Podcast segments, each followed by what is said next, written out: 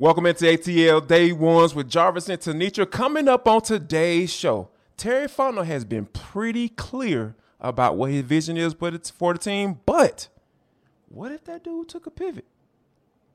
Mm, and the Hawks lost to the Grizzlies, yes, but a big in his backup got a win on Sunday.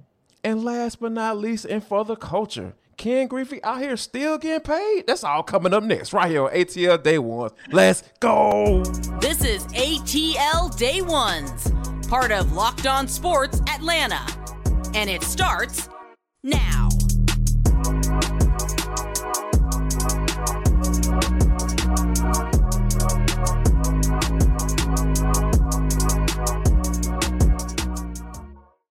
I want to start by saying thank you for making ATL Day Ones your first listen of the day. And remember, we are free and available wherever you download your podcast. Wherever you download your podcast, make sure that you leave us a five star review. Really appreciate that from you in advance. Today's episode of ATL Day Ones is brought to you by FanDuel Sportsbook.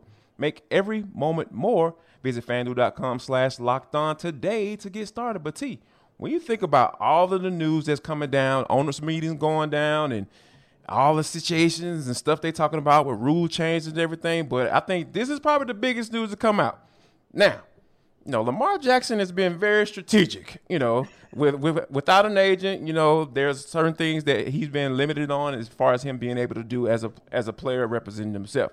But I think this dude's playing a little chess. So he tweeted out right before uh, John Harbaugh was was set to speak at the owners' meetings that hey, he requested a trade back on March the 2nd. and he was saying, basically saying farewell to the fans, and I appreciate you all, and all this stuff. And last, and he ended it off with, "Hey, join my uh, my fan uh, fan subscriber page," and you know, so we can kind of keep up with each other. But I think all of this kind of makes sense because we know how the situation with the the financials have been going with these negotiations yeah. or or non negotiations uh, between these two, but I think that you know Terry Fontenot has been very clear about what his vision is for this team, right? With, with Taylor Heinicke coming out saying, "Hey, I'm the backup," and, and with uh, Terry Fontenot continuing being very consistent as far as how he feels about Desmond Ridder as a player. But what if we hear reports or we hear that the Falcons are interested in pursuing a trade for Lamar Jackson? Would that be something that would kind of turn you off about this organization? Or would you like okay they are really trying to go for it? Yeah i'd be okay with it because we've seen terry fontenot and arthur smith be calculatedly aggressive. And what i mean by that is not aggressive in overpaying at any position. Yeah, maybe by a million or two, if that's how you think, because I've heard some people say that about what they gave Jessie Bates and even what they gave Kaleb McGary, although that was still a steal, right? at, the, at, the, end of the day. But ultimately, Jarvis, they still didn't break the bank on Jessie mm-hmm. Bates. They still did not break the bank on Kaleb McGary. And that's why I said calculated aggressiveness, calculated risk. Lamar Jackson is a calculated risk. Now, depends on what comes to the table as far as what the Ravens are going to ask for. That's still questionable, right? It still depends as because we're pretty deep into free agency at this point. So that might dictate some things. But ultimately, what does a conversation hurt, Jarvis? What does a conversation with Lamar Jackson or the Ravens organization hurt? Because you tell me if you have an opportunity at a quarterback, a former MVP, although I know he's been injury riddled ever since then, but if you have a shot at somebody who's a bit more proven, how do you not go after him? Not how do you not have a conversation about it at least? Wow. I mean, that is a ex that's the that's the that's the, the 30 what 250 million dollar question T um, when you think about it. So, but I, I'm I'm I come from the standpoint of like this. Okay. Like you went through the whole process and evaluated him last year, Desmond Ridder, that is, mm-hmm. and you went through this whole thing about what you're looking for, exactly the type of player that he is, and and you really feel confident that he's going to be the guy who you drafted him to be in the third round with a 74th overall pick. Like my whole thing is like this. Like when when that's how you feel and he hasn't done anything to change those feelings, I feel like you should stay the course because, like, like you have a lot of needs, obviously, yeah. and that's why they were one of the more active teams in free agency because right. they had so many holes to fill. Yeah. So you know, unless they went out and, and got Daron Payne and doggone whatever wide receiver that they were targeting, you know, which is a kind of a weak market, but and, and you started to see them really going out there being super aggressive, then Lamar Jackson kind of makes sense. Like you said, they were calculated. They're being calculated yeah. with this thing, not not looking to overpay a guy right. and bringing a guy back like Kaleb McGary and paying him eleven million dollars, and you know not paying him like a top end right tackle. Right. Those mm-hmm. are some of the things that tell me like, hey, we're trying to build something here. We're yeah. trying to build for the long term, and I think that I'm okay with that. I, but mm-hmm. like you said, Lamar Jackson is enticing like a mug. Like, yeah, you at least have to have the conversation because I think you're going to get the question over and over again, whether that's from the media or your fan base. To have a conversation or to inquire doesn't hurt anything. You could still stay where you've been since you inserted Desmond Ridder into the QB1 spot and I'd still be perfectly okay with that. But if the question is whether or not it changes things even slightly, well, yeah, because you at least have to have a conversation with him or with that organization or a conversation with yourselves to be prepared to tell both the media and your fan base why you chose not to go after him at all. Yeah, I, I think that and we know Arthur Smith and Terry Fontenot would be more than willing to answer those questions. Yes. Specifically Arthur Smith, because oh, we know, God, yeah. we know his, his get down when it comes to answering certain questions and, and, quote unquote false narratives and all that stuff. So yeah, I think I think this this would be interesting, but um, from a standpoint of realistically, them, realistically, I'm just like, all right, man let's kind of move on from Lamar. Let's get focused on the draft and let's try to figure out what's going on. Speaking of the draft, T, we are literally one month away from the, from the draft right now. Like, oh my God, this is this is crazy. Like, it, it, it is getting real. And you know how I was last year when I had when I hit my football helmet because I was so excited about the draft here. But yeah, it is is well on its way for 2023. And I think something that Terry Fontenot said was pretty interesting when it comes mm-hmm. to building out the back end. We already always talk about the first and second round picks, right? Mm-hmm. But and I think even uh, Fontenot even made a uh, in that interview as well. He brought up mm-hmm. something about the eighth round, meaning the eight, the undrafted mm-hmm. guys. Yeah, those, we know how yeah. important those guys are, and as far as building out a complete roster. But here's um, Terry Fontenot with our own, uh, with one of our uh, one of our good uh, good colleagues in um, Tori McElhaney, talking about you know filling out that roster with those guys to to get where they need to be. Leading up to the draft, that's this process where no one's working harder than the the scouts, the coaches, and really digging and finding players, and us spending time with them, going out and working out players and cleaning up divisions. Yeah, I, I love him saying that because what he's doing is he's setting you up to understand that even if and follow me on this one because you mm-hmm. know this hurts my whole heart to say. But even if they don't go after an edge rusher at eight, what Terry Fontenot is saying is he's proven to you that he can get some gems later on. And right. so, not saying, you know, third, fourth, or fifth round with an edge rusher, but this is a deep class. This is a deep class. It is. So, at it the is. 44, if you decided, if you got an offer that you couldn't refuse for that eight spot, and that takes you all the way down to, I don't know, Jarvis, 17.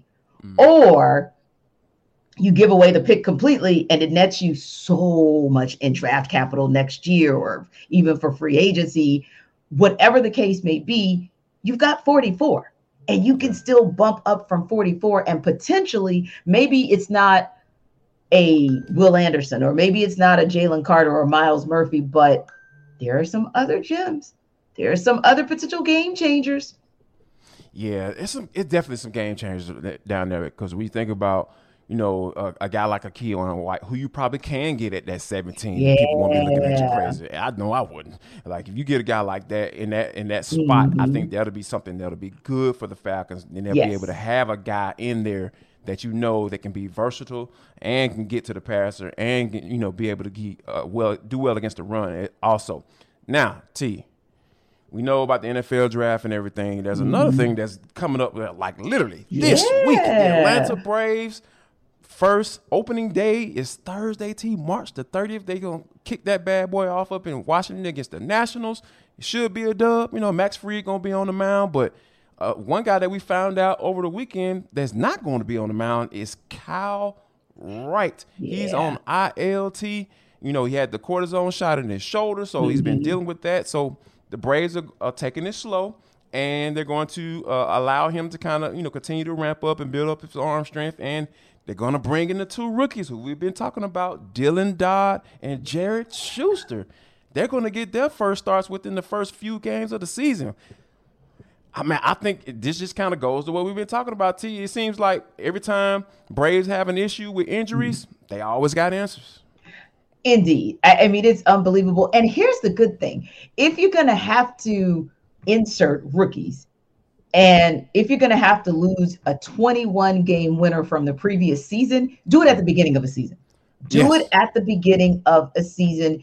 That to me is probably the most positive aspect of this. Of course, excited for Shuster, excited for Dylan Dodd. I can only imagine what Jared Shuster and Dylan Dodd are feeling right now. Oh, yes. But also, yes. you look at the schedule, and they've got the Nats. They'll be on the road, but it's still the Nats. So that's winnable if you have to insert them for that series, which potentially I believe Shuster might be inserted in that series. And then you got the cards mm-hmm. after, and uh, Dodd will be inserted into that series. And hopefully, if you can get through that kind of cycle, so to speak, and maybe kind of get through with the Padres, that's probably your toughest next opponent, but at least you'll be at home doing it. I think that it bodes well for the Braves that they've got more than enough weapons to get through this period until they get Kyle Wright back on the mound. Yeah, it's I mean, factual statement. These are the facts of the case. when you start talking about a roster being loaded, I know the Braves probably a little skeptical about having to use those guys this early. Yeah. But like you said, they've pitched well, they've shown well, and and Kyle Wright said something I thought that was kind of profound as well. Mm-hmm. Is the fact that you know he felt comfortable making his decision you know, for the team essentially, yes. and, and, taking his time, and, and mm-hmm. because he knows that those yes. guys, Shuster and and um, Dodd, they showed they pitched really well, and they earned a, a, chance at getting a, a start um, to start off the season. So yeah, it's it's going to be very interesting how these youngsters go, and I, am looking, I'm excited about how what they are, what their capabilities are, because like I said. Alex Anthopoulos out here making moves, making moves. And speaking of making moves, how about those bigs for the Atlanta Hawks? They didn't get the dub, but man, Onyeka and Clint, I hear balling. We'll talk about that next. But first, we gotta talk about fanduel.com slash locked on because it is the number one sports book in America. You guys walk rock with us each and every day on ATL Day Ones because we are the number one podcast. That's why y'all come check us out and make us your first listen. So, how about you go ahead and get the with the number one sports book? That's FanDuel. And you know, guess what? They got something for new customers, and it's right there waiting just for you. They're gonna get up to thousand dollars and bonus bets back if you lose your first bet. So hey, if you go out there and you don't make the right decisions and you up here picking, you know, the, the, the big dogs in March Madness to uh to get it to the final four, you probably looking a little crazy right now. FanDuel got you covered. And you can also even combine all your bets to get a same game parlay. So it's no reason for you not to go there right now. You can jump on the man, money line, the total, the over under. They got you covered. So go there right now, fanduel.com slash locked on and take advantage of the no sweat first bet up to $1,000. Make every moment more and make sure that fanduel.com is the one that you check out. Yes. And like you said, Jarvis, tough loss for the Hawks last night, 123 to 119 against Memphis. So, of course, the Grizzlies get the season series sweep and the Hawks fall below 500. So, yeah, not a good night, not a good night but there were a couple of things, and we'll just get the bad out of the way so we can spend some time on the good, because I really feel like the good that we are going to talk about has been the good that we've kind of been talking about for a minute now. And I like the fact that we have that kind of continuity, right? right? But one of the things that was a little unsettling was the bad. And you can look at it as a macrocosm, like the whole weekend getting ejected on Saturday did Trae Young, or the things he did late in the fourth quarter where he heaved up a logo three and hadn't had a logo Trae kind of day and fouled Ja Morant subsequently, and just so many little things that just went wrong where it was really just kind of like, come on, now it's a head scratcher. You're you're the leader of the team. Like you've got to be able to make the smart decisions, use your basketball IQ in those situations.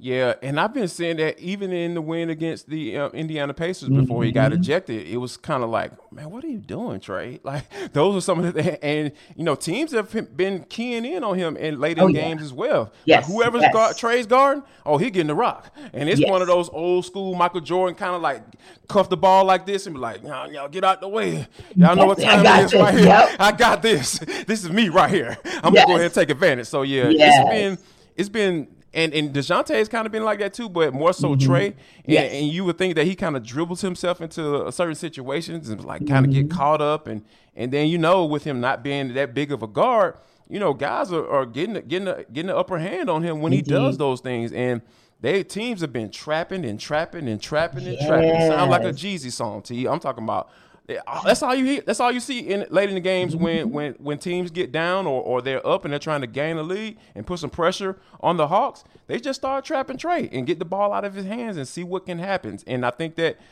for the most part, that's been working out in these teams' favor. It has. And you mentioned you made a good point in mentioning Dejounte Murray because when you're having to kind of be a player and a half, because he's got to take at least half to three quarters of that defensive load for the backcourt for the Hawks, it mm-hmm. does it does really start to eventually impede your play. So some of the struggles we've seen him have as a two-way player, where some nights he might have a good night on offense, but just be average on defense or vice versa. Well, when you're having to kind of make up for those mistakes or try to cover them up like we've seen of late in late games, yeah, you're you're not going that whoever has to guard you is going to be like, okay, we worn him out for three, three and a half quarters. Now it's time for us to go at them both. And when you know that you can go at that backcourt like you do, as I always say, Jarvis, it'll be random dude like mm-hmm. David Roddy or Tyson Tyus Jones. And it's like, who are you, Luke My Kennard? man with the fro for the Pacers. I can't even remember his name. Starts That's with him, Mawan or funniest thing. Everybody said the same thing. Twenty-five points in the quarter. Twenty-five points in the quarter. In the second quarter. Oh, yes. Gosh in the quarter, which means, yeah, who are you? And it's always that. You know, that's my favorite phrase random dude. Random Rando. dudes coming for them. And Rando that's the other piece. Yeah. Yes, and that's the other piece where we'll, when we're going to segue from the bad into the good. But the bad is that everybody knows that, hey, even if we're not hitting from the perimeter, keep shooting. Keep shooting because the Hawks, they're not going to be able to guard you. And whether and whether you think, Jarvis, that it's a cannot or will not, the result's the same. When the the when the Grizzlies are out here shooting what? Darn near 43% from three. That's I right. mean, 13 for absolutely no. Uh, yeah, 13 for 30. it, yeah, it was absolutely something. Actually, slightly higher than that because uh, they shot like 39%, excuse me, uh, from the three point line. That's because you know that you can attack there. But someplace where they couldn't attack as much was inside. And that was particularly because of what we saw from Clint Capela and Onyeka Okongwu. They came out so assertive, so aggressive last night. And I absolutely loved it because, you know, Jaren Jackson Jr. has been a beast this entire season. Yes. And he still got his, don't get me wrong, still got 15 points. But we're talking about somebody that can get multiple like blocks and someone who could get a double double on you in a heartbeat. He only had 15 points. And the reason I say only is because that's below his season average. He only had seven rebounds, right? And so yeah. that's below his average as well. So that's when you start looking at it and you say to yourself, okay, those bigs hung with those bigs. And Dillon Brooks, although he's technically, you know, not the he's he's a forward, but still, you held him to six points. And mm-hmm. Xavier Tillman, hey, 15 points, but you also only held him to eight rebounds. Now flip it and you're talking about CC and Double O getting, uh, I believe it's 15 and 13 points respectively. You're talking about both of them having double digit rebounds. You're talking about CC with four blocks, Double O with one. And Jarvis, for me, that was the takeaway. The fact that that's how you were able to dominate with points in the paint. That's how you were able to really dominate with second chance points. And you got to the you got to the bucket because you had 22 of 26 free throws. Yeah, T, talking about 31 points and, and, what 27 rebounds combined from the center position. Like, come on, what more can you ask for in today's game? You know what I mean? So, you know, when centers are pretty much obsolete unless you're out there sh- um, shooting it from half court, you know, um, from behind the line, three point line. So all those things kind of like makes me like very excited about you know Clint Capela because you know there have been some conversations. I even thought about it as well. I was like, well, maybe they should move on from Clint, but nah, Clint said, no, I'm still here, and and and I think Onyeka is is in a space where he's getting ready to go into that contract year T. So I think you're gonna have to figure out what you're gonna do with do with O. And I think that, you know, you're gonna have to lean towards, you know, potentially paying this dude and figuring out somewhere else to cut. you know, or where else to kind of yeah. subtract by addition. You know what I mean? Addition by subtraction, excuse me. Mm-hmm. So I think all of those things kind of in play when it comes to the Hawks because like as we come down through these last few games of the season, I really wholeheartedly believe that there is a lot of evaluations going on on the court and off the court. So yeah. we will definitely kind of see what this team looks like too. And one more quick thing I wanted to bring up to you. You know, Trae is at Cinder what 15 technical fouls. you know, that's that's something to keep an eye on because we know once you get that 16th one, that's going to be you got to sit down for a whole game. Yeah. So I th- this is going to be going to be very interesting to see how how how this thing plays out. Yeah, because we are talking about quite a brutal stretch. It is the second hardest schedule for the remaining games in the entirety of the NBA. When you're talking about a team that's sitting in eighth place, but sitting there tied with the Raptors. Now, granted, the good news is they actually will get the tiebreaker this year against the Raptors versus, say, yes. last year. But you've got the Cavs coming in tomorrow night, and they are hot still. You go into Brooklyn. And thankfully, there's at least a couple days of, of, breathing space, right? But then you're coming back and you're going to take on the Mavs. Well, the Mavs kind of look like you. Sometimes they're up, sometimes they're down. But you got to go to the Bulls. You got to go to Chicago. Then you've got the Wizards, and they played you hard all year. And then you've got the Sixers. And then you wrap up at Boston. I mean, at this point, Jarvis, the bigger mm-hmm. question may be my goodness. Um, so, how about that 10 spot? Ooh, wow it the one thing I can say about the Hawks, like the thing about that is, like that will mean that you would probably have to go on a nice little losing streak, and Toronto will probably have to go on a nice little winning streak. And given how both of these teams have played, they don't, you know, they they're not going to win a, a, a, lot in a row, and they're not going to lose a lot in a row because they've just been consistently average. And I think mm-hmm. that I don't see it happening, but Ask me, would I be surprised if it did? exactly. Exactly. Because Chicago is lurking. And yes. that's that other piece. Yes, they are mm-hmm. all kind of bottom dwellers right now. And everybody is just, it's just a toss up. And it may just come down to scheduling. It really just may come down to whose schedule is the easiest. But if that's something that stresses you out and you feel like you just need a break or you need some way to get rid of your Hawks stress, that comes up every other day, then you probably want to get a built bar. That's a good look for you because it's still March Madness as well. And I'm sure March Madness, probably a couple of weeks ago, more than anything, Jarvis, when it started, probably stressed everybody out. I think the crazy results that you got this past weekend, they don't even stress folks out anymore. So no, you might as well have fun if you can't. Right. It's like uh, expected. Sure, a five, a five, a nine, a four. Of course. Well, the March Madness bracket is here too. You can still hang out on the built.com website and check it out. In fact, it's builtmarchmadness.com. That's where you can vote for your favorite bar, your favorite puff. Cookie dough is what it is for me, but hey, do you vote for whatever bar you want or whatever puff you want. And when you vote for your favorite bar or your favorite puff, you'll be entered into a drawing where 50 lucky locked on listeners will get a free box of Built. Good luck again. But there's more. Not only that, one locked on fan wins a 12 month subscription to Built to have Built's best bars or puffs delivered monthly straight to your door. So don't forget, it is goodness all wrapped in a package deal. Good protein, not good calories, but good calories because you don't have a lot. So it's built, marchmadness.com. Absolutely. Locked on Sports Atlanta family. Listen up, man. Let me tell y'all something. We are on our way to six thousand subscribers, man. Y'all make sure y'all jump on board. If you're sitting here listening and or watching this doggone thing, make sure you subscribe or download an extra podcast because hey, we're trying to get the word out about what we got going on right here on Locked On Sports Atlanta. We're doing big things. So get with the big program so you become part of this big family. But T, this is for the culture. It is the intersection between sports, entertainment, the culture, and sometimes whatever the hell we want to talk about. Because that's just how we get down on this show.